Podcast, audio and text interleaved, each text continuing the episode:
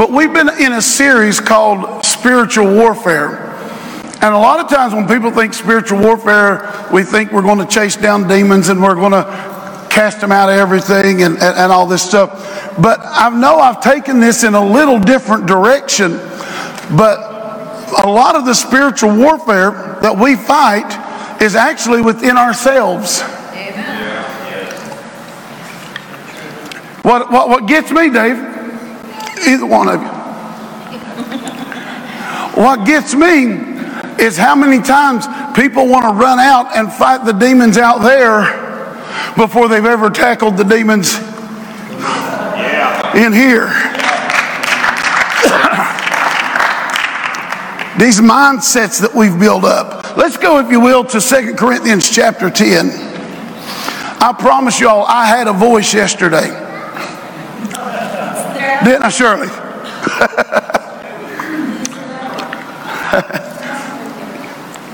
in 2 Corinthians chapter 10, verse 3, he said, For though we walk in the flesh, we do not war after the flesh. For the weapons of our warfare are not carnal, they're not temporary, they're not fleshly, um, but are mighty through God to the pulling down of strongholds.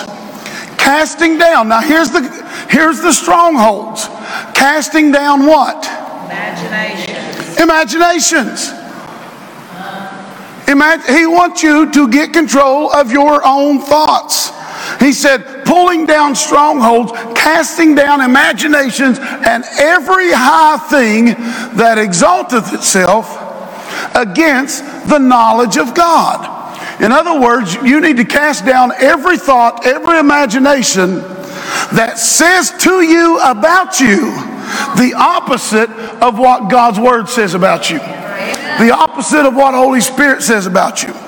He said, against, uh, against the very knowledge of God and bringing into captivity. What are we bringing into captivity? Every thought. Funny how this is missed most of the time when we talk about the weapons of our warfare? When he tells you what those weapons are for. Bring into captivity every thought to the obedience of Christ, who is the Word. So he wants us to grab a hold of those imaginations and those thought life. And see, that's what I'm saying. We're going out here and we're trying to ch- we're trying to change the world when we haven't changed ourselves yet. Amen. You know, I've said this, I've said this once, if I've said it a hundred times. We go out, and what we've done is we've set ourselves up as the big giant police of people's behaviors. And so we tell them, just come on into the house of God and just quit doing what you're doing. Well, if your mindset don't, doesn't change, because you know, our actions are simply a result of a faulty mindset. You'll only produce out of your life what's going on in your spirit and in your mind. What you think on huh, is what you'll become. So let's go to Ephesians chapter 6. We've been talking about the armor of God and how every believer should put these things on. Ephesians chapter 6, verse 10. Finally, my brothers, be strong in the Lord and in the power of his might. Put on the whole armor of God so that you may be able to stand against the wiles of the devil. For we do not wrestle against flesh and blood, but against principalities and powers, against the, against the world's rulers and the darkness of this age, against spiritual wickedness in high places. Therefore, now here we go. After I chew this mint so I don't choke to death in front of you.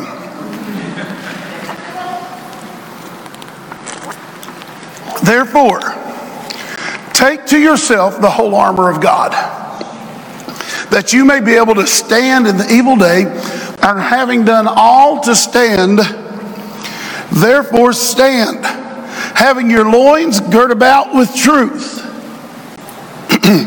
having on the breastplate of righteousness and your feet shod with the preparation of the gospel of peace. Now, if you've missed these messages, you can go to our website and listen to them, okay? They're on there. Um, and above all, we're in verse 16. And above all, take the shield of faith, with which you shall be able to quench all the fiery darts of the wicked. Take the helmet of salvation and the sword of the Spirit, which is the Word of God. Now, looking, looking, praying always. That means your whole life should be a prayer. Not just moments of prayer, but your whole life should act as a communication to God. He said, praying always with all prayer, that means all types of prayer, and supplication. How? In the Spirit. Now that takes little, some people backwards. God tells you there, He wants you to pray in the Spirit. we'll get into that some other day. But He wants you to pray in the Spirit. He said, praying always with all prayer in the Spirit and supplication in the Spirit, and watching to this very and watching to this very thing with all perseverance and supplications for all saints. Go back to verse 16 because this is where we're going to pick up today. Verse 16, he said, Above all, take the shield of faith with which you shall be able to quench all the fiery darts of the wicked. Above all, why? Everything else has been about what you're taking into yourself, controlling thoughts and, and things like this. What you're going to do with the shield of faith is you're actually going to be able now to come to stand and defend yourself when the enemy fires all these things back at you. So he says, take the shield of faith. So, what is faith? Let's define faith real quick. Faith simply means a firm persuasion. It means you're convinced. As convinced as Pierce is that his name is Pierce, I can't talk him out of it. No, your name's not Pierce. He's probably going to say that's probably that's probably his middle name. He's like, dummy. I said, No, your name's not Pierce. Yes, it is. No, it's not. Yes, it is. And what's he going to do? He's going to begin to produce proof. Here's what my driver's license says. Here's what my birth certificate says. Here's what my college degree says. Uh, you know, my name is Pierce. And I will never be able to talk about. See, when you take on the shield of faith, faith is simply you being so so persuaded about what God's word says and that it's true that nobody can talk you out of God's word. Nobody can talk you out of what God says about you. Nobody can talk you out of who you are in Christ because it has been revealed to you and there's nothing that can happen. And so, with that, you shield yourself. You are so convinced. Our problem is with the body of Christ, most of us are not even convinced that Jesus loves us. Come on. Yeah. Come on, So we need Shirley to sing it at the end of worship. We're not convinced that our past is forgiven. How do you, well, how do you know? Because I watch people go around still feeling guilty for what they did years ago. Let's get that. No, no. I watch people feel guilty for what they did yesterday. Come on. Somebody come to me one time and said, You don't know what I've done. And that's why I've, I've, I've, developed that phrase that God doesn't care what you've done, where you did it, or who you did it with. And they said, I said, well, and this was, you know, just a couple days before. I said, well, what'd you do about it? Well, as soon as I did it, I said, God, that wasn't right. That's hurting me. Uh, forgive me. That's what repentance is, is changing your mind. Amen. That, that, what I did was not good. And I said, so you ask God. He said, Yeah. And so then we have to go over into First John. He says, If we confess our sin, He's faithful and just to forgive us our sins and cleanse us. And we say yes, and cleanse us from all unrighteousness. And we say yes, yes, yes. But we don't believe it We don't have faith in it, or you wouldn't walk around with this burden strapped on you for the last X amount of years, determined, I used to be this, I was this, I'm bad. No, you're not. Amen. So faith is when you become firmly persuaded about what God says about you and you can't be talked out of it. Amen. It's an assurance. It is when you are firmly convicted. It's a firm conviction. it is a guarantee. It is assurance. Now, Thayer's defines it this way it is the conviction of the truth of anything. Well, I believe God's word.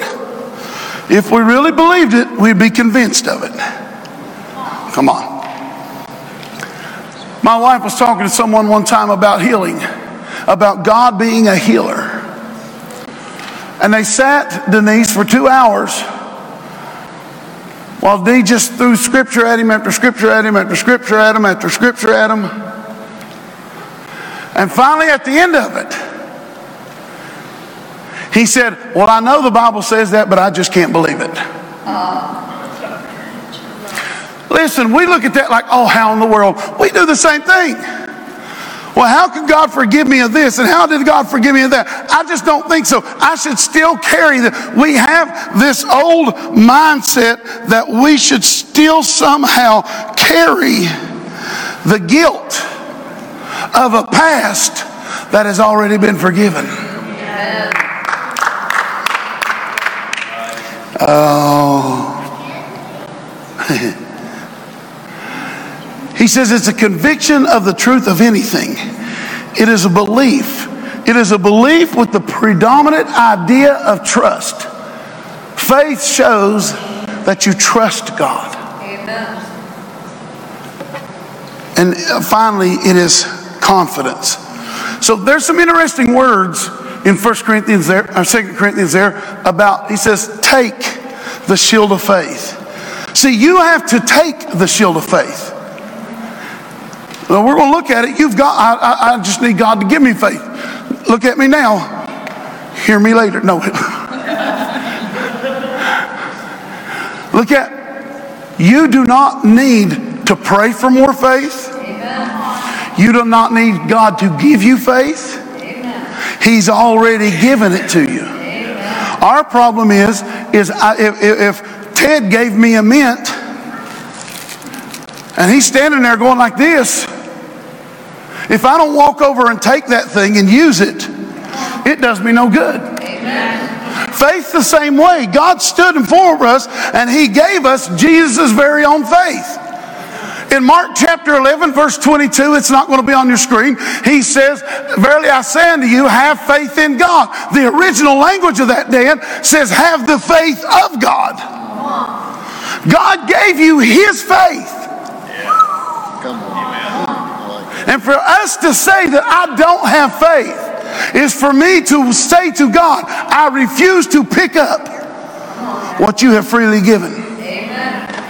And so, he says here, take the shield of faith. It's something you got to put in your own hand. The word take means to receive from another, it means to grasp or take possession of a thing. And that's what he's telling you there to do with faith. You've got to take it. Nobody can shove it in your hand. Ted could walk up and stuck up mint in my pocket. I'd wonder why he's putting his hand in my pocket, but you know. But that's still not going to do me no good because as soon as he forces it on me, I'm going to say, Here, I don't want that. So when he says take up the shield of faith, it is something that faith you have to take authority over. You have to take. It's something that is carried in the hand. It's something that's used to protect your body. A shield is something that must be an act of your will to use what God has already given you. Amen. Well, I don't have anything to do with it. It's all Jesus' faith. That's right. But if you choose not to use it, Come on. ah, come on. It's your will. Go to Romans chapter 12. I want to show you this real quick. Romans chapter 12. He says, For I say, through the grace given to me, to everyone among you, not to think of himself more highly than he ought to think, but to think with sound judgment. Now, look here. According to the measure of faith that God has distributed to every man. Now, you'll see a lot of translations, and a lot of people will take that and say, according to the amount of faith God has given to you. But see, what that leads our brain to say is, what if He's given Tyler more than He gave me? You say, Well, I don't believe God will do that. We all do because I don't know how many times I've heard people sit back and pray, Man, I wish I had faith like Becky. Man, I wish I had faith like D. I wish I had faith like you do. He says, God has given to every man the measure of faith.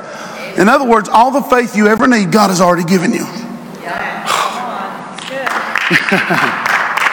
God has already placed it in your hand, and according to Mark 11, it's His faith. He has already put His faith in you. Now you got to understand what you carry now. The same faith that stepped out into a blackened universe, what, before a universe ever was, and went, and stars flew out of his nostrils, the word says. And he named them when they went out. You're looking at the very faith that stood at the edge of existence and said, Let there be. And there was. We see his story in Genesis chapter 1, verse 2. And God said, and there was. And God said, and there. He never questioned if his word would come to pass. His faith in his own word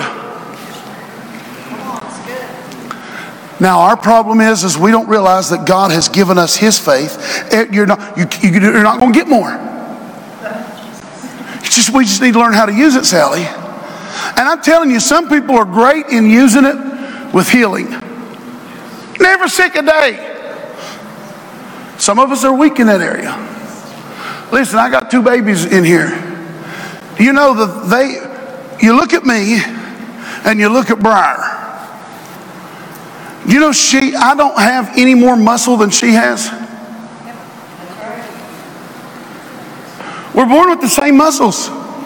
She has the same muscles that I have. What, what the difference is, is when you begin to exercise something, it begins to grow. Oh. So if God has given to every man the measure of faith, then what we have to do is take into our possession that faith and begin to exercise it over different parts of our life. And that's how your faith gets stronger. You don't get more faith, you just build on what you already have.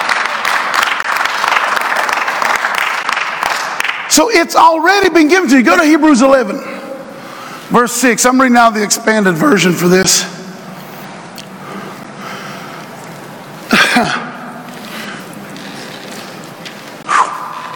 Hebrews 11, verse 6. And without faith, now whose job is it to take up faith? It's yours. So without taking faith, without faith, no one can please God. Amen. Because anyone who comes to God must believe that He is real, He exists, and that He rewards those who truly want to find Him earnestly, sincerely seek Him. Amen. But we have to realize without using this faith, it's not pleasing to God. So, what about when I say, God, give me faith? I'm not using it then, am I?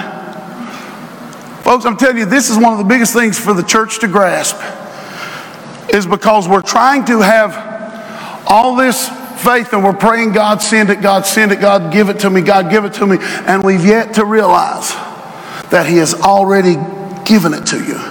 And now you are, uh, now you and I are responsible for this because now we've seen it in the Word Amen. that it's yours. Yeah. And if you don't use it, then that's on you.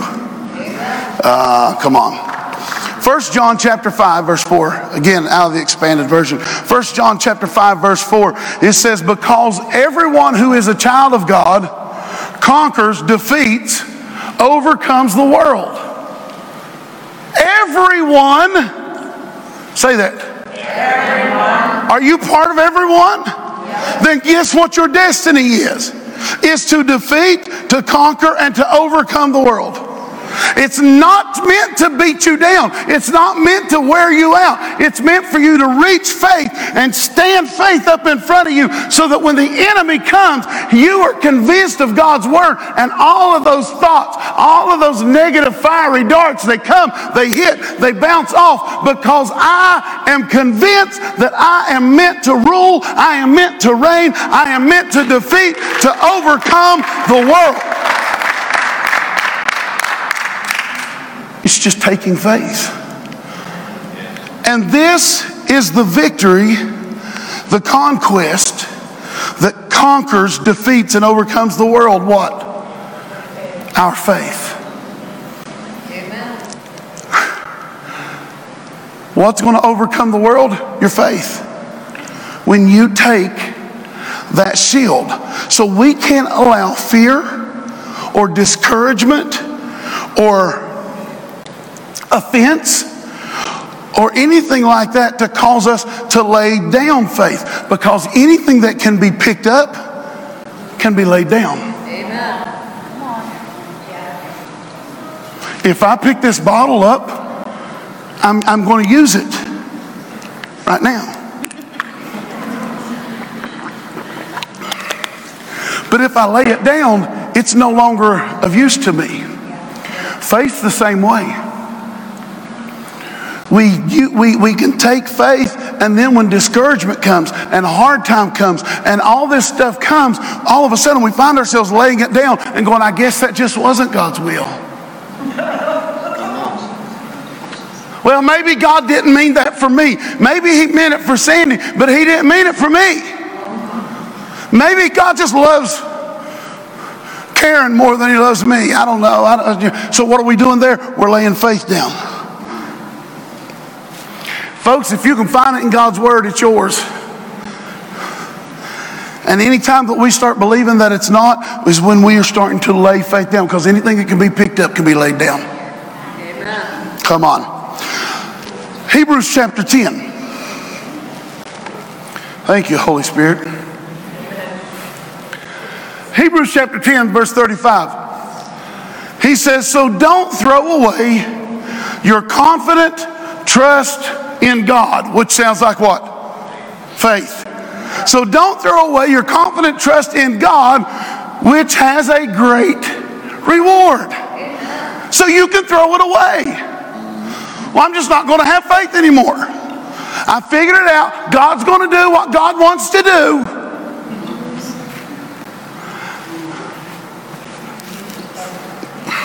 We're all just giant pawns you know what that is? That's laying faith down. And here is a warning in Hebrews don't throw away that confidence, that trust, that faith. Verse 23, jump up a few verses, about seven. A few verses, same chapter. He said, We must continue to hold firmly to our declaration of faith. In, in the same chapter, here's two warnings don't let go of faith. Brother Hagin used to tell us in school keep the switch of faith turned on. Like a light switch. You can go back there and kill the lights. He said, keep it turned on. Here, Paul's telling us, don't throw it away. Don't cast it off. Don't get rid of it so fast. He said, we must continue to hold firmly to our declaration of faith. The one who made the promise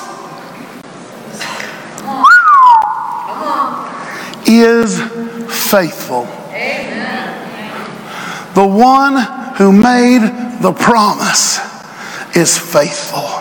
Maybe we're not convinced of that.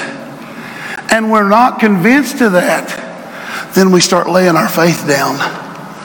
And then when the enemy starts firing all these negative, fiery darts, these things that hit us, we have no protection. Mark chapter 6. Folks, if you can hold on to your declaration, hold on to your faith, it'll work. But it has to be picked up, and we can't, and, and no one can force it into our hands. Nobody can make me use faith.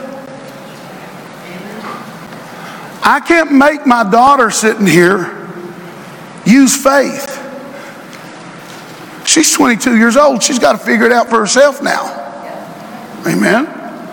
She's going to have to learn how to take faith and not lay it down. Okay. Started to meddle, but I decided not to. Mark chapter 6, verse 5. Jesus says he couldn't do any miracles there. Now, you got to understand, this is when Jesus went back into his own hometown where he was from. And then he offended everybody at what he was doing. And the town people started saying, wait a minute, wait a minute. This is Carpenter Joseph's boy. Yep. His mom's sitting right here in church with us. His sisters are right here. His brothers are right here. We're all nowhere in the temple. We know this kid. See, what were they doing? They had also heard of all the miracles. They had also heard of everything that he had done. But because they knew him, they began to lay faith down. and he says that in his hometown, he said he could not do any miracles there except he laid hands on a few sick folk and healed them. Verse 6 And he was amazed because of their unbelief. It shocked him how much they didn't believe. Faith has to be taken. You have to take it in your own hands. Real quickly, let's look at how to use the shield of faith. Because I got some things I want to do here in a minute. In Jude, verse 20, if you're looking for a chapter, you won't find it. Jude is one chapter long. It's right back there beside Revelation if you never turned your Bible back there. In Jude, verse 20 from the, uh, the Living Bible, he says, But you, dear friends, must build up your lives even more strongly. So, who's responsible? Now, think what we talked about with faith building muscle, me and Briar. So, who is responsible for building your life? You. Come on now. Say it again, Alice. You. Thank you. He said, So you, beloved, dear friends, must build up your lives even more strongly upon the foundation of our holy faith. Now, how do I do this? Learning to pray in the power and the strength of the Holy Spirit. Folks, you need to start studying, start looking about what it means to pray in the Spirit. Jesus said, and these, will, these signs shall follow them that believe. In my name, they'll cast out demons, they'll speak with new tongues. There's something about praying in other tongues Yeah, that when I, I, I wish I, would- I wish I'd show you the video. They actually put people in a, in a CT machine or something like that. I can't remember what it was, and they asked them, Brent, to begin to pray in other tongues, and they would monitor the brain waves. And in that instance, as these people were forming words and praying in other tongues, the part of the brain that actually produces speech was almost dead flat. Why? Because at that point, you're not praying with your brain anymore. It's a spirit. Now I'm talking, they didn't do this with one person. They did this with multiple people. This was at ABC or CBS One Dateline. You've seen it? Uh, uh, study that they did. They put people, why? Because see, there's something to build up your faith. When you begin to pray and you begin to understand that I am connecting with God, not through my own words, but I am connecting with Him on a spiritual place, all of a sudden faith begins to rise because you know you're no longer operating in the realm of the natural. So Jude says here, build up your most holy faith. I think King James Version says by praying in the Holy Ghost. By praying in the Holy Ghost. Go to Romans chapter 10. The next thing you need to do. A lot of information, short message. Romans chapter 10, verse 17. The next thing about using the shield of faith, verse 17 says, So then faith comes by hearing and hearing by the Word of God. You want to continue to build up your faith? Begin to have a steady diet of the Word of God. Amen.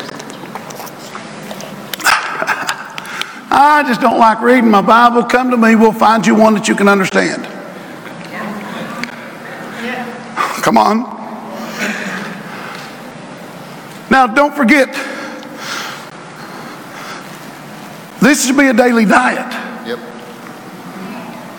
But this only reveals the real word, who is Jesus. This reveals him. And when you have a daily diet, so he says, faith comes by hearing, and hearing by the word. So if you want to really learn how to use that faith, this needs to become part of your life. Praying in others. Praying in others in the spirit should become part of your daily life. I ask my kids all the time when they come to me, Oh, I'm going through this, I'm going through that. I say, Well, when's the last time you started praying in the Spirit? Yeah. Then say, Well, have you read? Have you been in the Word? Why? Because all this does is supernaturally begin to build your faith. This is what the Word says. I want you to notice something here because I want to point something out. Because here's where a lot of people say, Well, Jesus is the Word. Absolutely. And if this was talking about him, that W on front of that word right there would have been capitalized. Amen. Because that's his name. There are three that bear record in heaven the Father, the Word, and the Holy Spirit. It's capitalized there. Lots of other times when you look, it's capitalized. He's talking about Jesus. There, it's not.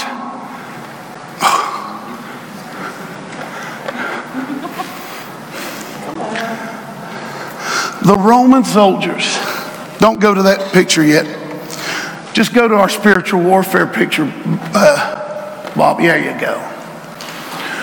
When the Roman soldiers would go to war, their shield was called a, and I'm, I know I'm pronouncing it wrong because I'm West Virginian, a scutum. S C U T U M. That's as close as I know how to do it. And it was almost as large as a door. It would cover from about mid shin up to about right here. And it was designed to cover their whole body. And, and, and it was not just a defensive weapon, it could be used as an offensive weapon as they begin to push into, into the, the army that they're facing. And when fighting in this position, they had a certain position, a fighting stance that they would take. It was called a testado. It's the place where we get the word tortoise from. And so, what would happen when they took up their shields, Rachel? They would fight in this, they would get in this position called a testado. And so, these shields that were usually made of wood,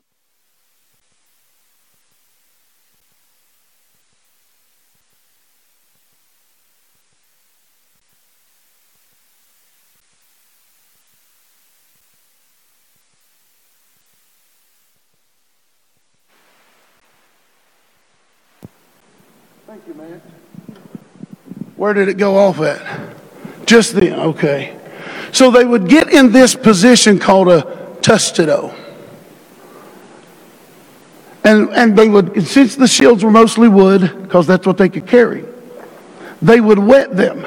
Now, don't tell me that Paul didn't know what he was talking about, about quenching the fiery darts. What puts out water? I'm what puts out water? What puts out fire? Water. So when Paul says, take the shield of faith, how many of you remember the scripture, one will put a thousand to flight, two will put 10,000? We remember Matthew 18, where he says, where two or three are gathered together in my name. He's talking about prayer there, remember? He said, there I'm in the midst. When Paul's talking about taking the shield of faith, when we join up with others, here's what it looked like.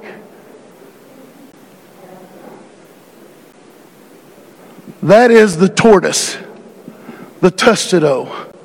So what happens is not only am I covered from my lower shin and they can see out the front, but when I bring Lana in to begin to agree with me and have faith with me, and can she can we're praying the same prayer and we're doing the same thing we're declaring the same thing then all of a sudden we start looking like that and the more we bring in we become this tortoise looking thing. They do this when they knew the enemy was firing flaming arrows. That's what it looked like. And god says take the shield of faith. Let faith be a complete shield over you. And in this formation, the shield of faith, it's more than just this. It's being completely surrounded by God. You are so convinced of God, so convinced of what His Word says, that when the enemy tries to fire you, you are completely hidden by faith. You can't be seen anymore because you're in the shell. This is faith. Last scripture, Psalms 3. Psalms 3, verse 3, and I'm reading out of the message because, you know, I can. Psalms 3, verses 3 through 4 out of the message says this But you, God, shield me on all sides. Flip back to that picture. But you, God, shield me on all sides. Go back to that verse. You ground my feet. You lift my head high. And with all my might, I shout up to God. Oh, look what he does. And he, his answers thunder from the holy mountain.